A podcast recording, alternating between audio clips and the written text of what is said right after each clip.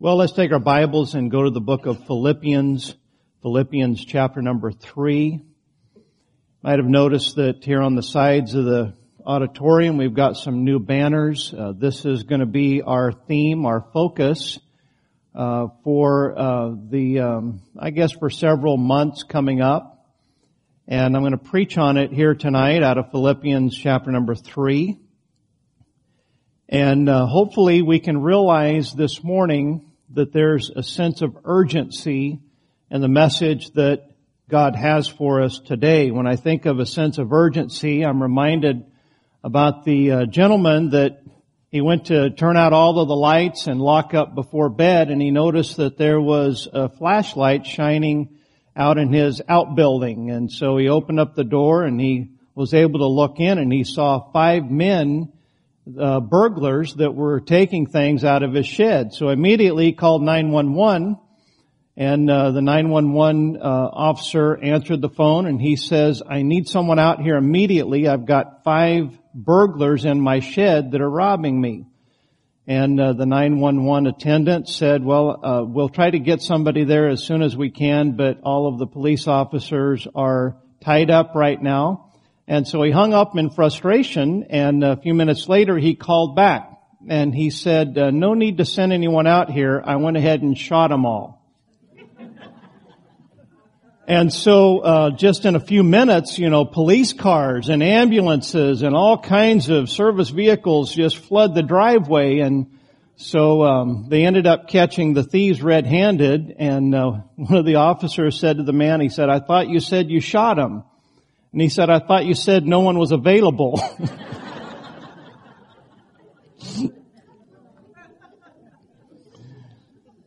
Yeah, that's funny because there's a lot of truth to it. Well, two quick verses here in Philippians chapter number 3, verse number 13. The Apostle Paul says, "Brethren." And by the way, this is a message to Christians. If you're here this morning and you have trusted Christ as your Savior, if you've repented of your sins and truly put your faith and trust in Him, then that's who we are speaking to here today. That doesn't mean that there's not a message for you if you're not saved here today.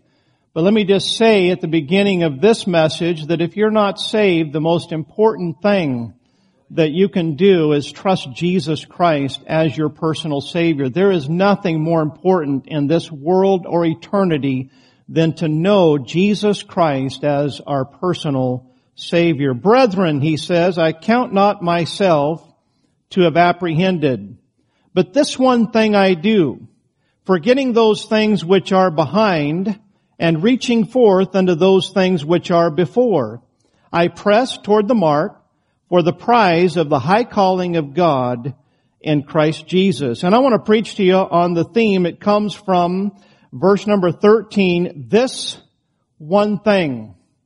This one thing. Let's pray. Father, bless the message today. Bless this dear congregation, all of our guests, those that are newly been worshiping with us. We pray for all of those that have been members here for many, many years. Lord, all of us as believers, Lord, we ask that the Holy Spirit would help us here today.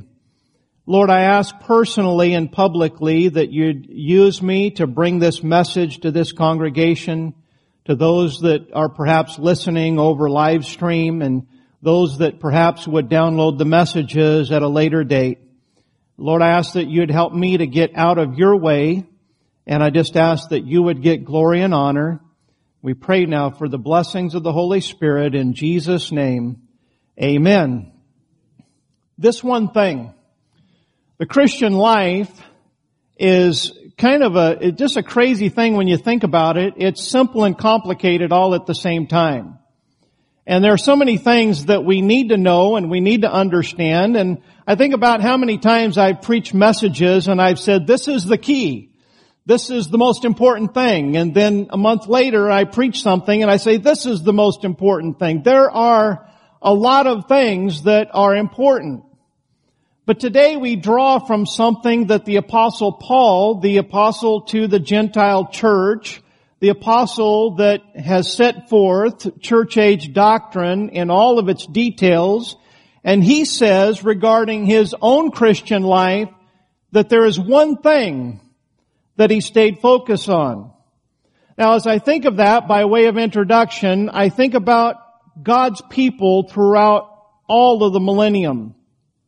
And my heart and my mind goes all the way back to an example of the Christian life, and that would be the children of Israel. In Romans chapter 15 and verse number 4, the Bible says, "For whatsoever things were written aforetime were written for our learning, that we through patience and comfort of the Scriptures might have hope." I think about these children of Israel that God brought out of the land of Egypt, and God says that He wrote about them for our learning, for our admonition. If you would, hold your place in Philippians and turn back just a little bit to 1 Corinthians chapter number 10. 1 Corinthians chapter number 10. And as we read down through verse number 11, I want you to think about, I want to put yourself, just ask you to put yourself in this narrative. Now, the children of Israel, they came out of Egypt, and if you've even seen the old Ten Commandments movie with Charlton Heston, you know a little bit about the story. God raised up a man named Moses to deliver the children of Israel, the Hebrews, out of Egypt. We know how that God sent plagues and miracles upon Pharaoh. God brought the nation of Israel out. He parted the Red Sea. They crossed over. They went into the wilderness. They spied out the land that He'd promised them. They came back, 10 spies gave an evil report, 2 gave a positive report, the entire congregation. They believed the 10 spies, and then they started talking about stoning Moses, their leader. And they forgot about the miracles. They forgot about God's deliverance, and all they could think about is what they were missing out on. Their affection, for some reason, they had this great affection for garlics and leeks and onions and different things that they had back in Egypt that they didn't have in the Sinai wilderness. And yet what was going on in the wilderness couldn't even be compared to a land that God had promised to bring them into, a land that God said was a land flowing with milk and honey.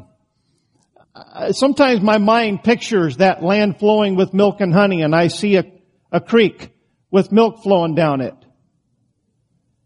If you got a creek full of milk, there's got to be some kind of plants growing on the bank that have chocolate chip cookies on them. Wouldn't you agree? And then with milk and honey, and I just think about, you know, the trees or maybe the rocks, and you just see honey just oozing down, and it just sounds like, I don't think that that's exactly what it looked like. But I think that the adjectives are effective. When I think of the term, a land flowing with milk and honey, that just sounds like a good thing to me. And that's what God had promised them. But at this point in their life, they weren't trusting. They couldn't see what God had promised. All they could think about was their current circumstances wandering around in the desert.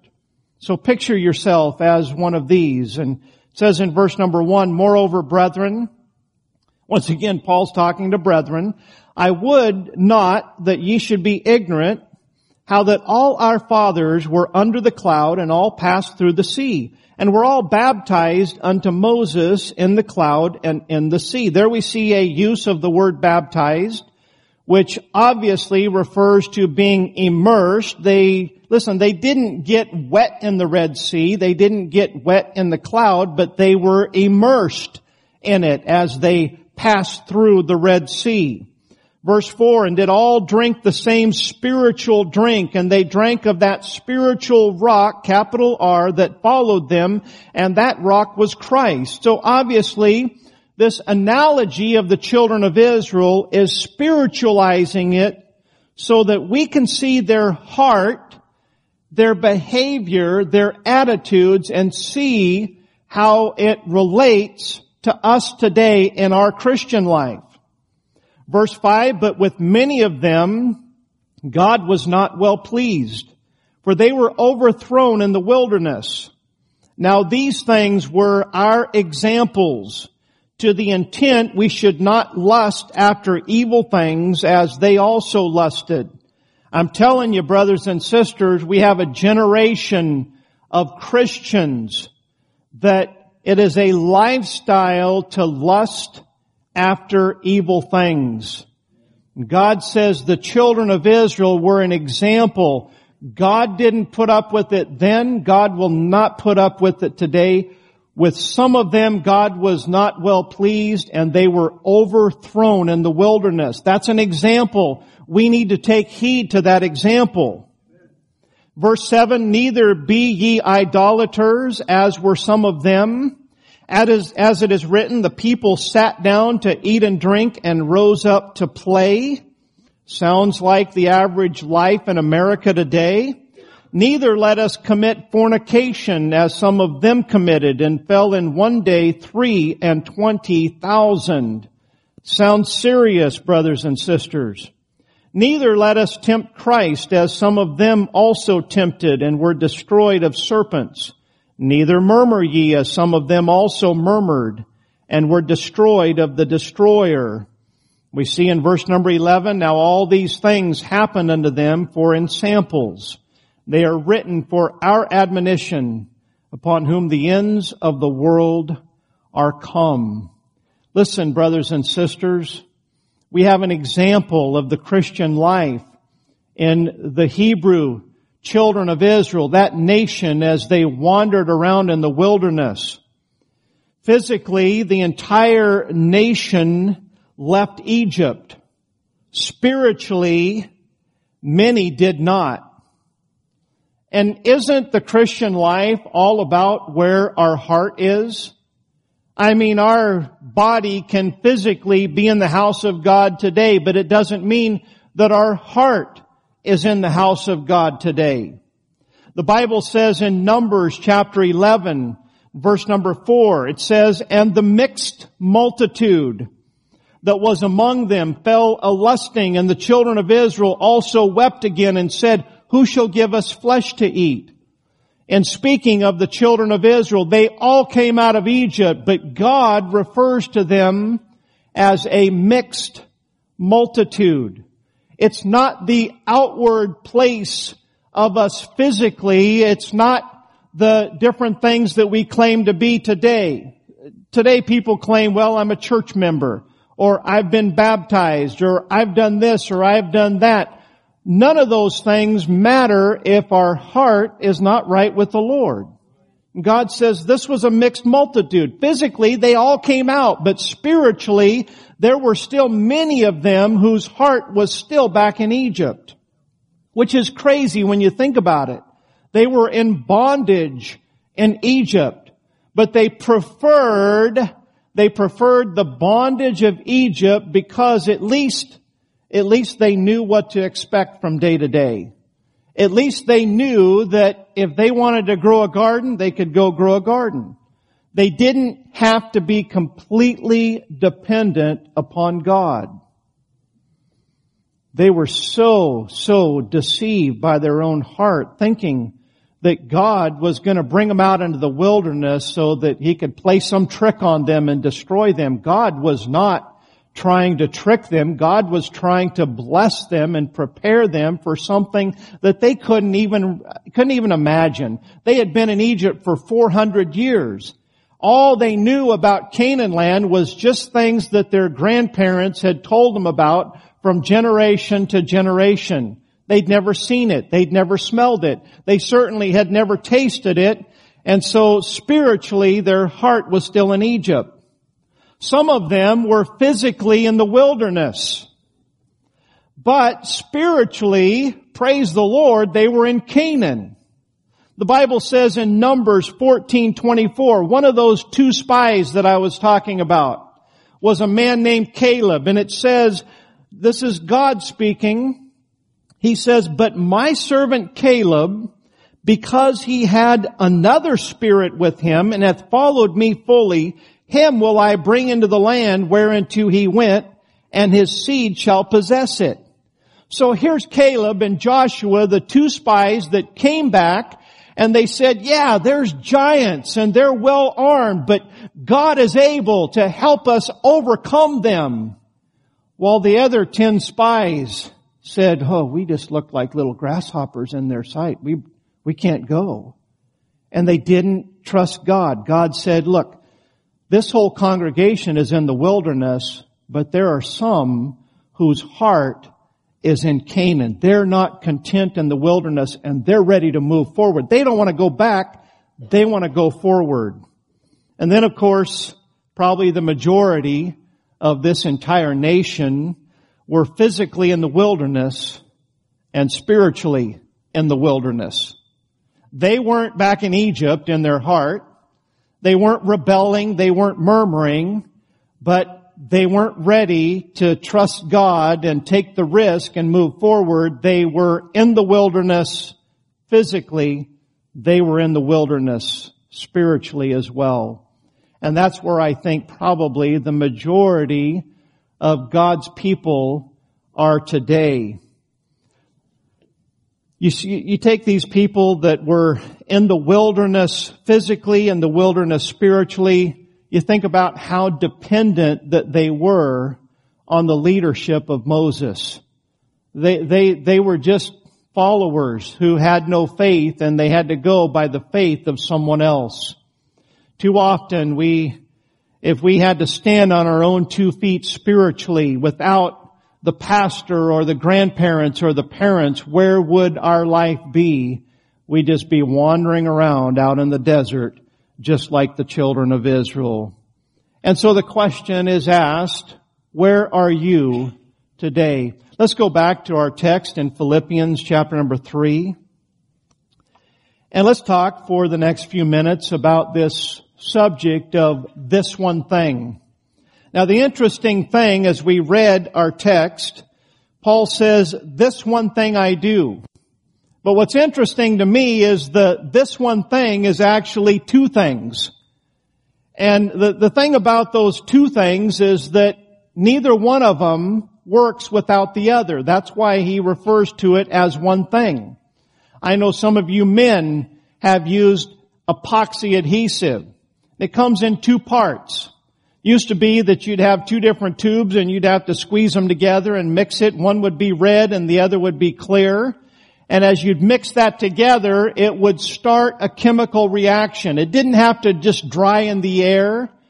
And it would literally dry and bond. Some of it will dry and bond rock hard solid in less than 5 minutes. And now they make it in just all in one tube, and it's got two little compartments, and you just squeeze it and they both come out at the same rate. You mix it together. One without the other is just a bunch of sticky, gooey stuff. But when you put them together, it's extremely effective. And it's the same way with our one thing in the message today. They both have to work together. And so that brings us to the first thing. Number one, we find it in verse number 13. Paul says, but this one thing I do, and he says, forgetting those things which are behind.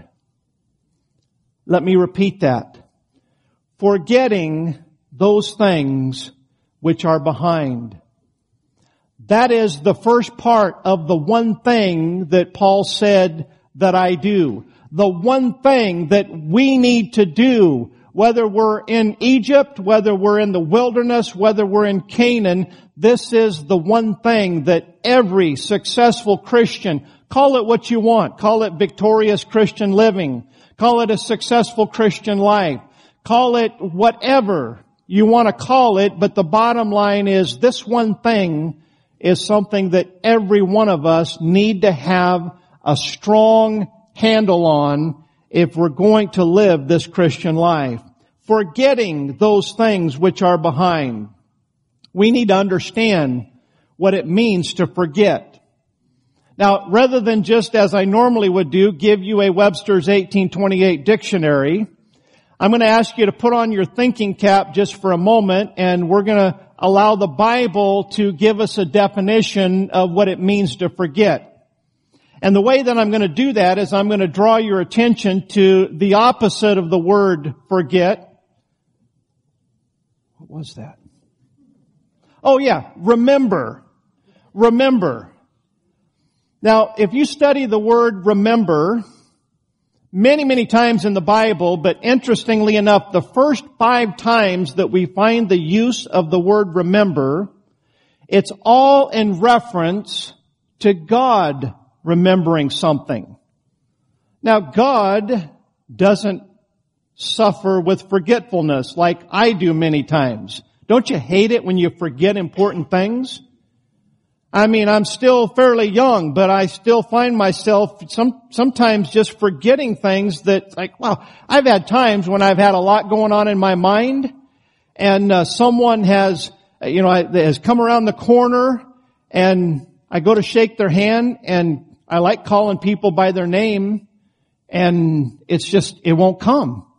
And I think I've done that with Anna before. It's like, how many of you know what I'm talking about? Yeah, we had a fairly new guy in our church in Idaho. He ended up becoming a good friend of mine, but when he first started coming and he didn't know anybody, it was about the same time that we had moved to Idaho from Asheville, and it's a kind of a southern thing that you call everybody brother, sister. And by the way, that does help if you can't remember their name. Hey, brother. Hey, sister. But that was just commonplace, whether we knew their name or could remember their name or not. We did, hey, brother, hey, sister. Well, this particular brother was, I had a chance to say hi to him. I said, hey, brother, how you doing? And he looks at me and he goes, my name's Jack. And I go, I know. And then he's like, oh, he made him feel real dumb. Some of the guys from Idaho know what I'm talking about. And I thought, I know, that's what I do. I call people brother, because you're saved, right? Yeah, I'm saved. Well, then you're my brother in Christ. I didn't forget his name. God has never forgotten anything. Isn't it amazing about the mind that God has, that He has every single one of your hairs numbered? Of course, some of you, that doesn't present that big of a challenge. I understand that.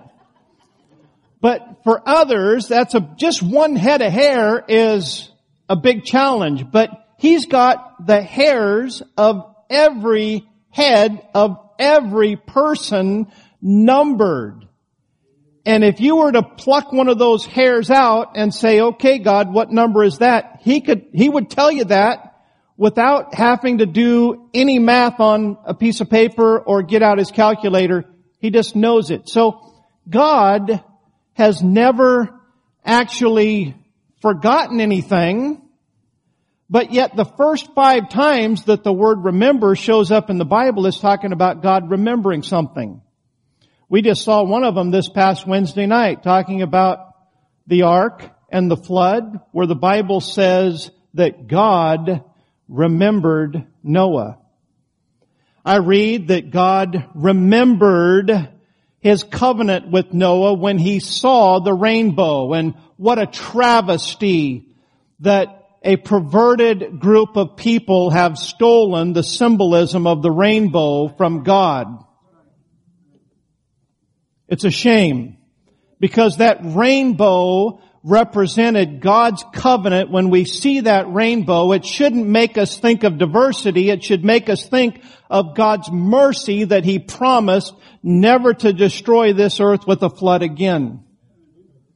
Now, personally, as I see this earth getting more and more wicked like it was in the days of Noah, when I see that rainbow, I'm glad that I can be reminded of the mercy of God. I see in the Bible where it says that God remembered Abraham, and so on and so on. It doesn't mean that God had forgotten, but rather, as we take the text and the use of the word remember, it means simply that God is purposefully giving something His particular attention. God knows and understands all things, But God in His sovereignty, God in Him being such a great big God, is somehow able to block out of His mind some of the things that are going on that He doesn't want to give His particular attention. Listen, I'm glad that there's been times in my life that in my behavior that I didn't have God's particular attention at that moment. And I guess maybe that's one of His attributes that allows Him to be merciful to all the wickedness that goes on in the human race and on planet Earth. But when God says He remembers something, it means that He's purposefully giving something His particular attention. I believe the same thing works in reverse. When Paul says, forgetting those things which are behind, it doesn't mean that I can erase those things from my memory. You know, there's things that I type, and my typing skills, sometimes, man, if I'm just my brain's clicking and my fingers, I can just type something out and not even look at it. But more often than not, my fingers will get off the keyboard just a little bit, and I'll be doing this, and I'll look and go, woo, what is that? Hieroglyphics. And so what do? I hit the delete button, and it just erases that all off the screen. Not like the blonde secretary that's typing a bunch of stuff, and boss comes in, and on the computer screen, there's whiteout all over it. That is an old one.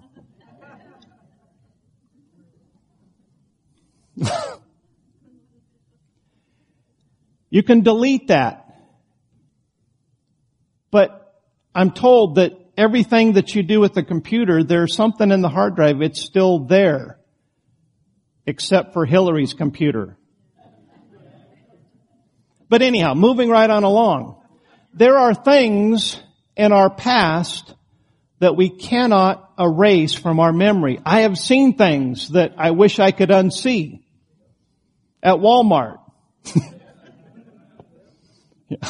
I wish I could unsee that, but I can't. So forgetting doesn't mean to erase it from our memory, but what it means is that I purposefully choose not to give something my attention. Now, I don't know about you, but that's extremely practical and that's extremely helpful to me, and I trust it is to you as well. Winston Churchill said, if the present quarrels with the past, there can be no future. And so there are some things that we need to learn how to leave behind. Number one, things we have done. The sins that we've committed, things that we have done, we need to learn how to leave that in the past. Listen, brothers and sisters, if you are saved, praise the Lord, the blood of Jesus Christ, God's Son, is perfectly effective in washing away every sin that we've ever committed. If you don't believe that, read 1 John chapter number 1. It says that we have fellowship one with another, and the blood of Jesus Christ, His Son, cleanseth us from all sin, all sin. Thank God that the blood of Jesus Christ can cleanse my sin away, and I can leave it in the past, forgetting those things which are behind. Secondly, and this is a doozy, we need to learn to leave behind the things that have been done to us. And no doubt, there are some horrible things that people do to people. There are horrible things that are done to children. There are things that affect us, and we carry it into life. No doubt, as I'm speaking this to you, that some of you, just putting that focus and that attention on that, it brings up that feeling and that memory of something horrible that has been done to you in the past. Can I say to you here this morning, we've got to learn how to leave it behind. Listen. What has happened to you, while it may be horrible, while it is horrible, don't let it define who you are. I've said this before. Let it refine you, not define you. Listen, there are some things that have happened to you. You can either become bitter about it. You can either hate the person that has committed that against you, or you can figure out some way by the grace of God to give that to the Lord and to move on, and hopefully maybe God can use that wound in your life, use that scar in your life to help somebody else who also is hurting. Let it refine you. Don't let it define you. And then 3, we need to learn to leave behind our successes. Our successes. In our text here, if you back up a few verses to verse 7 and 8, Paul is talking about his pedigree. He's an Hebrew of Hebrews. I mean, he was faultless concerning the keeping of the Old Testament law. But he said in verse 7, "But what things were gain to me, those I counted loss for Christ."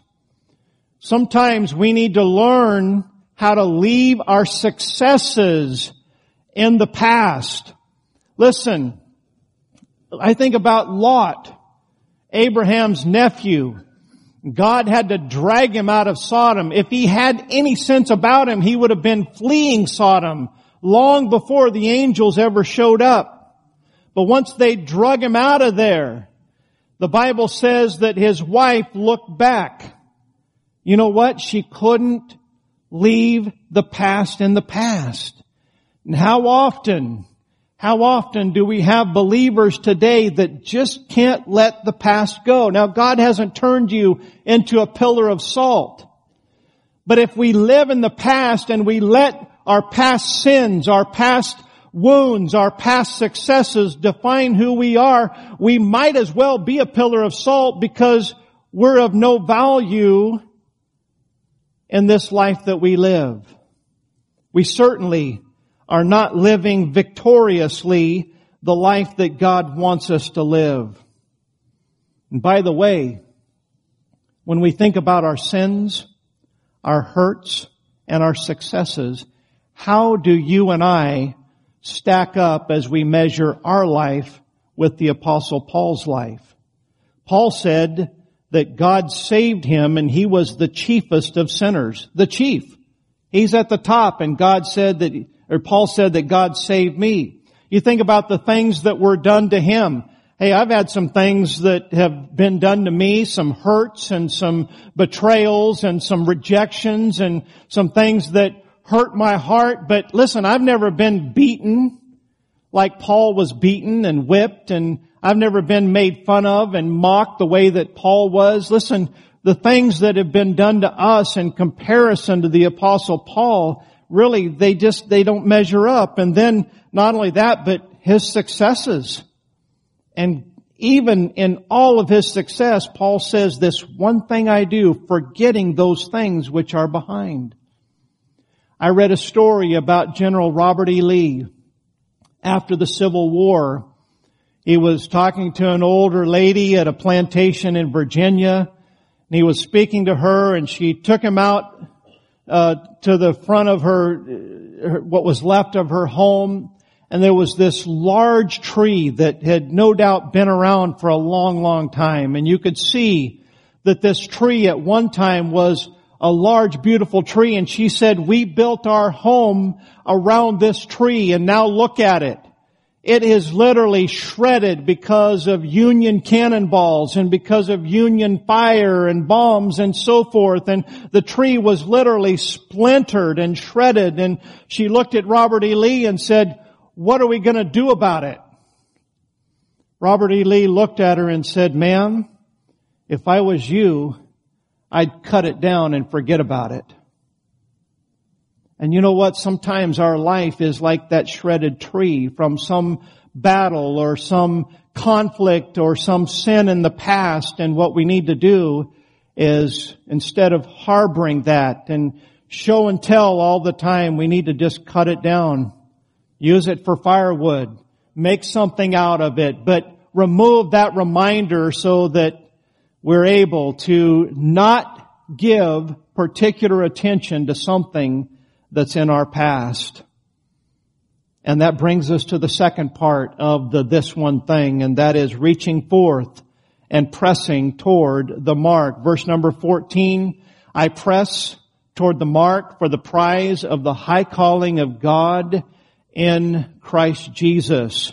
What does it mean to reach? Reaching means stretching out the arm. Stretching out the arm. You know, one of the exciting things about serving Christ is discovering how that God can do things in you and through you that you never thought were possible. You know, God doesn't have all of us do the same things. We're all different. Not everyone preaches a sermon or pastors a church. Not everyone goes to Papua New Guinea as a missionary. Not everyone is a deacon or a Sunday school teacher. But every single one of us, God wants to do things in us and through us that we never ever thought were possible. Hey, I've known people in Christian churches that just wanted to sit there and be quiet and not do anything and not have any attention drawn upon them because they just didn't think that they could.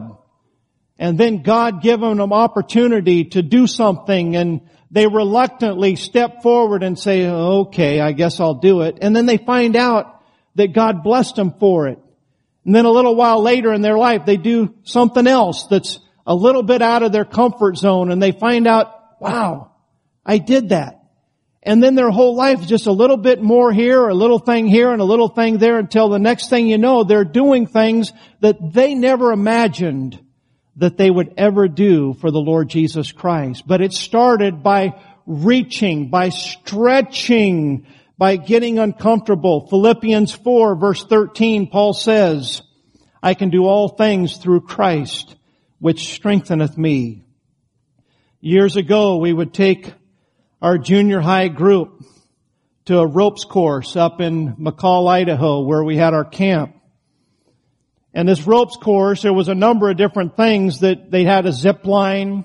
That zip line, you didn't just climb up a ladder. You had to climb up a ladder on one tree, and then you had to hand over hand with a rope and a net over to the next tree. And then you had to climb up and get on the zip line and then zip down. That one, yeah, that was a little scary, but nothing like the pole and the hoop. They had a big pole that you had to climb up, and then you had to literally stand on the top of this pole, and out in front of you was a big giant ring that was secured to two trees, and you had to jump off of that pole and try to grab that ring. Now, you had a harness, a safety harness. And I remember watching these junior high kids from down on the ground and thinking, you know, they're all terrified. And I'm thinking, come on, jump. What's the big deal? And then it was my turn. I got up to the top of the pole, piece of cake. That was no problem. But getting from the top rung to actually putting your feet on the top of that pole. And listen, there's nothing here to grab a hold of. And, you know, I could do it if I was only 2 feet off of the ground, piece of cake.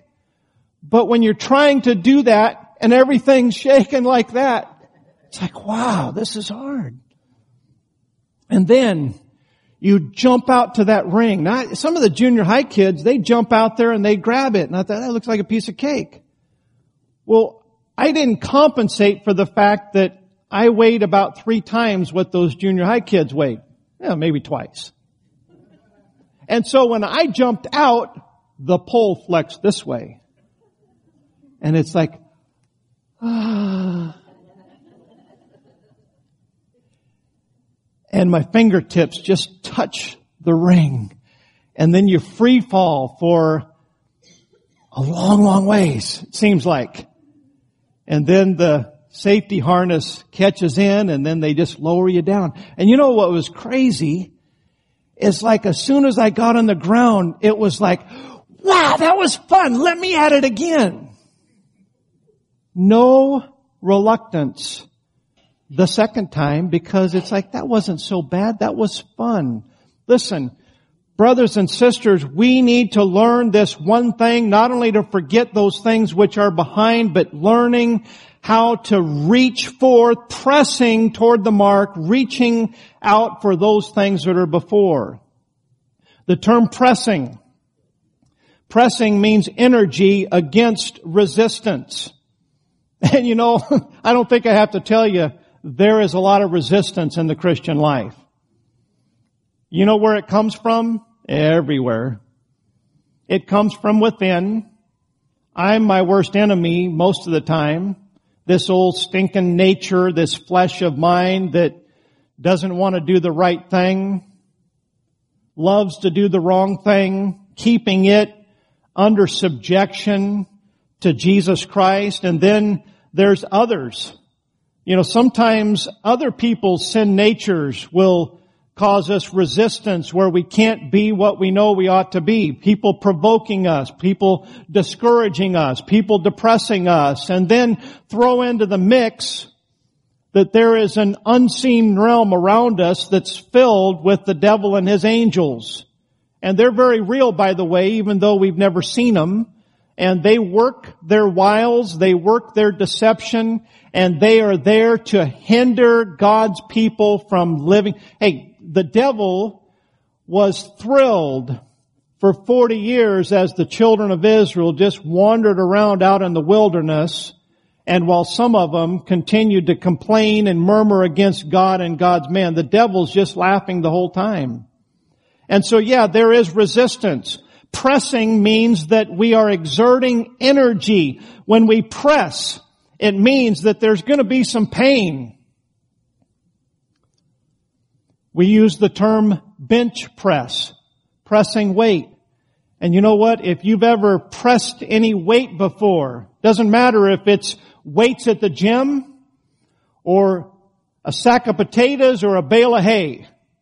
When our muscles are exerting the energy against resistance and you do it repetitively or you try to do more than that muscle seems that it can handle, it causes pain, it causes fatigue, and it requires patience.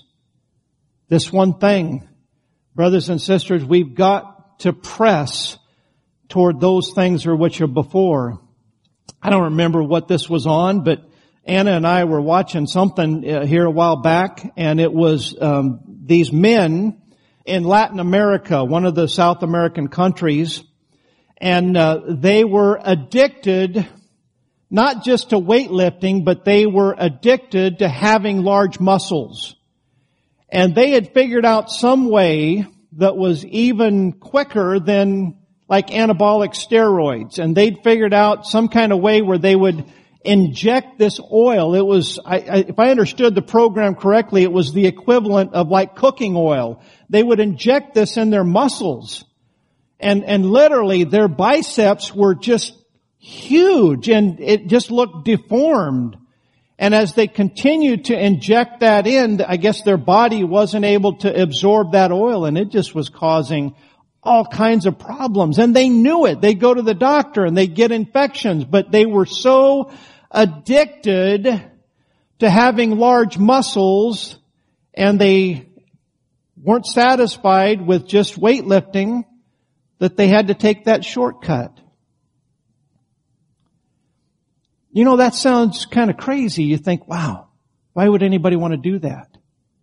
And you know what that is? That's the equivalent of modern Christianity today that desires a victorious Christian life without going through the steps of sanctification and holiness and righteousness that God has prescribed in His Word.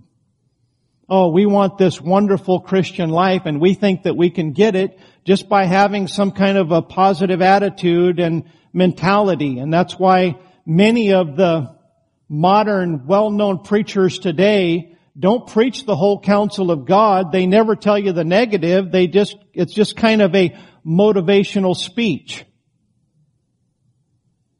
And it's fine if we're looking in the mirror and saying, oh, what a wonderful Christian that I am. But there's no strength because there's not that biblical precedence and process that Paul describes. Pressing means energy against resistance. And then pressing also carries with it a sense of urgency. Urgency. Our life becomes boring and unhappy when we choose comfort over stimulation, pleasure over purpose, entertainment over making a difference. Hey, what's most important to you today here in the house of God? That you leave this place feeling entertained, feeling lifted up, or you leave this place knowing that I did something to make a difference in someone else's life? That's what Paul's talking about when he says pressing on toward those things that are above. Pastor in Tennessee, many of you have heard of him, Adrian Rogers. He told about seeing a sign that advertised a drive-through passion play. You know what a passion play is? It depicts all of the sufferings of Christ, His death, burial, and resurrection. And on that sign, it said this. It said, quote, "Come experience the life of Christ, all from the comfort of your own car." You know what we have there today? We have modern Christianity. Come experience all of the things from Christ, but you don't even have to leave the comfort of your own car. I submit to you here this morning that according to the Apostle Paul, that's not a description of the Christian life at all. Because the Christian life is this one thing, forgetting those things which are behind, but pressing toward the mark, reaching toward the future. This mark that Paul's talking about, look with me at verse number 12. Paul says, "Not as though I had already attained, either were already perfect, but I follow after, if that I may apprehend that for which also I am apprehended of Christ Jesus." Paul's telling us that his target in life is the same as God's target for his life. Can you say the same? That my mark, my goal is the mark that God has set for my life. That word apprehend means to take hold of, to understand. Do you understand? Have you taken hold of the will and the purpose of God for your life?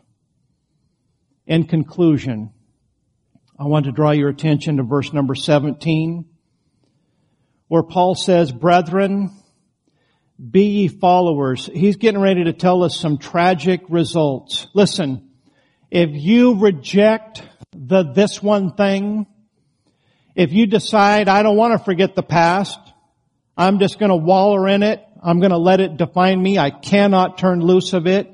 If you refuse to exert some energy and some pain and some patience toward pressing and reaching toward the future, there are some tragic results that will accompany your life.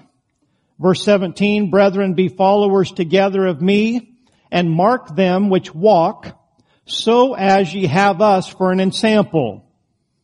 What's that ensample? Living life according to this one thing.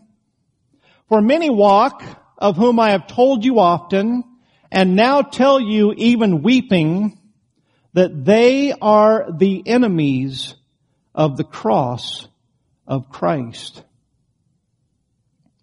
James Chalmers, one of the pioneer missionaries to the island of Papua New Guinea, he came back on his first furlough to England, and he said, "You Englishmen think that the missionary makes all of this difference by just standing up in his suit of clothes and preaching to the natives the gospel of Jesus Christ." But he said, "I've got news for you. It is the Christian life that they see the difference in that makes the real difference in their culture and in their lives and in their souls." He wasn't minimizing the preaching. He preached every village that he went to. But he knew that the preaching of the gospel of Christ without the living of it, of those who profess Christ, made the gospel, it rendered it of none effect. Paul says, "I tell you, weeping, they're the enemies." People who are saved, who claim to know Christ but don't live according to this one thing, he said, they're just enemies of the cross of Christ. They're hurting the cause, not helping the cause. And he says in verse 19, whose end is destruction, whose God is their belly, and whose glory is in their shame, who mind earthly things. That's the believer that refuses to live his life according to this one thing. John Wesley described that believer, and he says, such are all cowardly, shamefaced, delicate Christians. You know what John Wesley's calling that believer? He's saying, you're a chicken and you're a wimp. That would be modern terminology for John Wesley's statement. And so I close here this morning with just a reminder, Paul's secret to the Christian life. You want to know what the secret is. We all want to have a successful life. You can read all of these books in the bookstore that's got the Christian with the wonderful white teeth and the wonderful life and drives the $350,000 car. And that's just one of the many that he has in his garage and mansion. You can read about all of that and the 10 steps to a better you and your best life now. You can read all of that, or you can just read the last 7 or 8 verses of our text where Paul says the secret to the Christian life is this one thing. And it's 1, forget those things which are behind. 2, reach and press toward the mark, God's purpose and your life. And please remember that one is useless without the other. Let's go to the Lord in prayer. Father, thank you for this one thing that Paul told us about.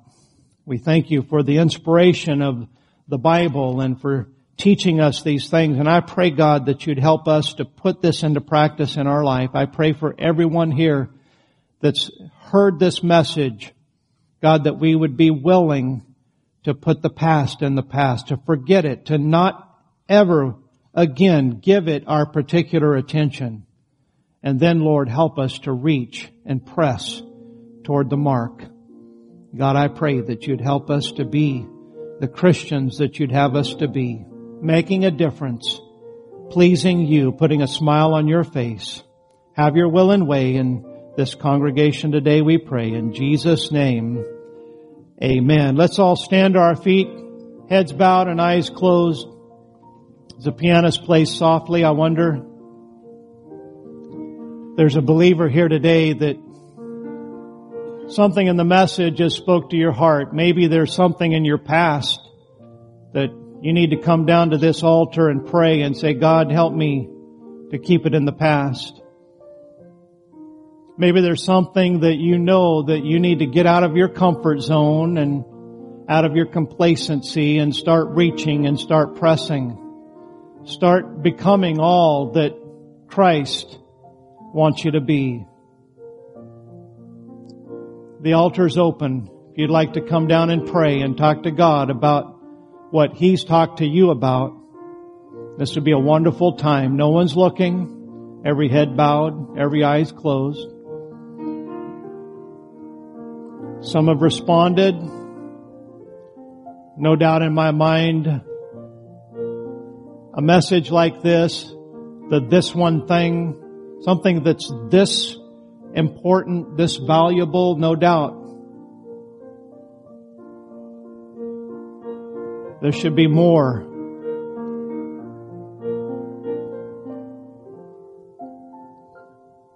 If you would, just slip out of your seat. Come on down to this altar and join these that have already come. And ask the Lord for His grace. Ask Him for strength. He'll help you. You know, I think about forgetting the past. Well, I'm not capable of that in my own power. Anytime that I get it in the past, the devil comes along and reminds me of it. He is the accuser of the brethren, by the way. The only way I can deal with him is to just focus on this one thing. You don't have to listen to him. when I get lazy, complacent, satisfied with the way that things are, I'm reminded of this pressing, this reaching. Are you willing to let God stretch you?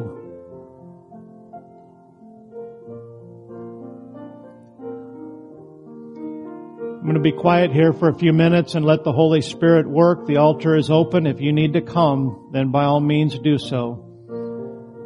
If you need to pray right there where you're at, just do business with God and He'll do business with you.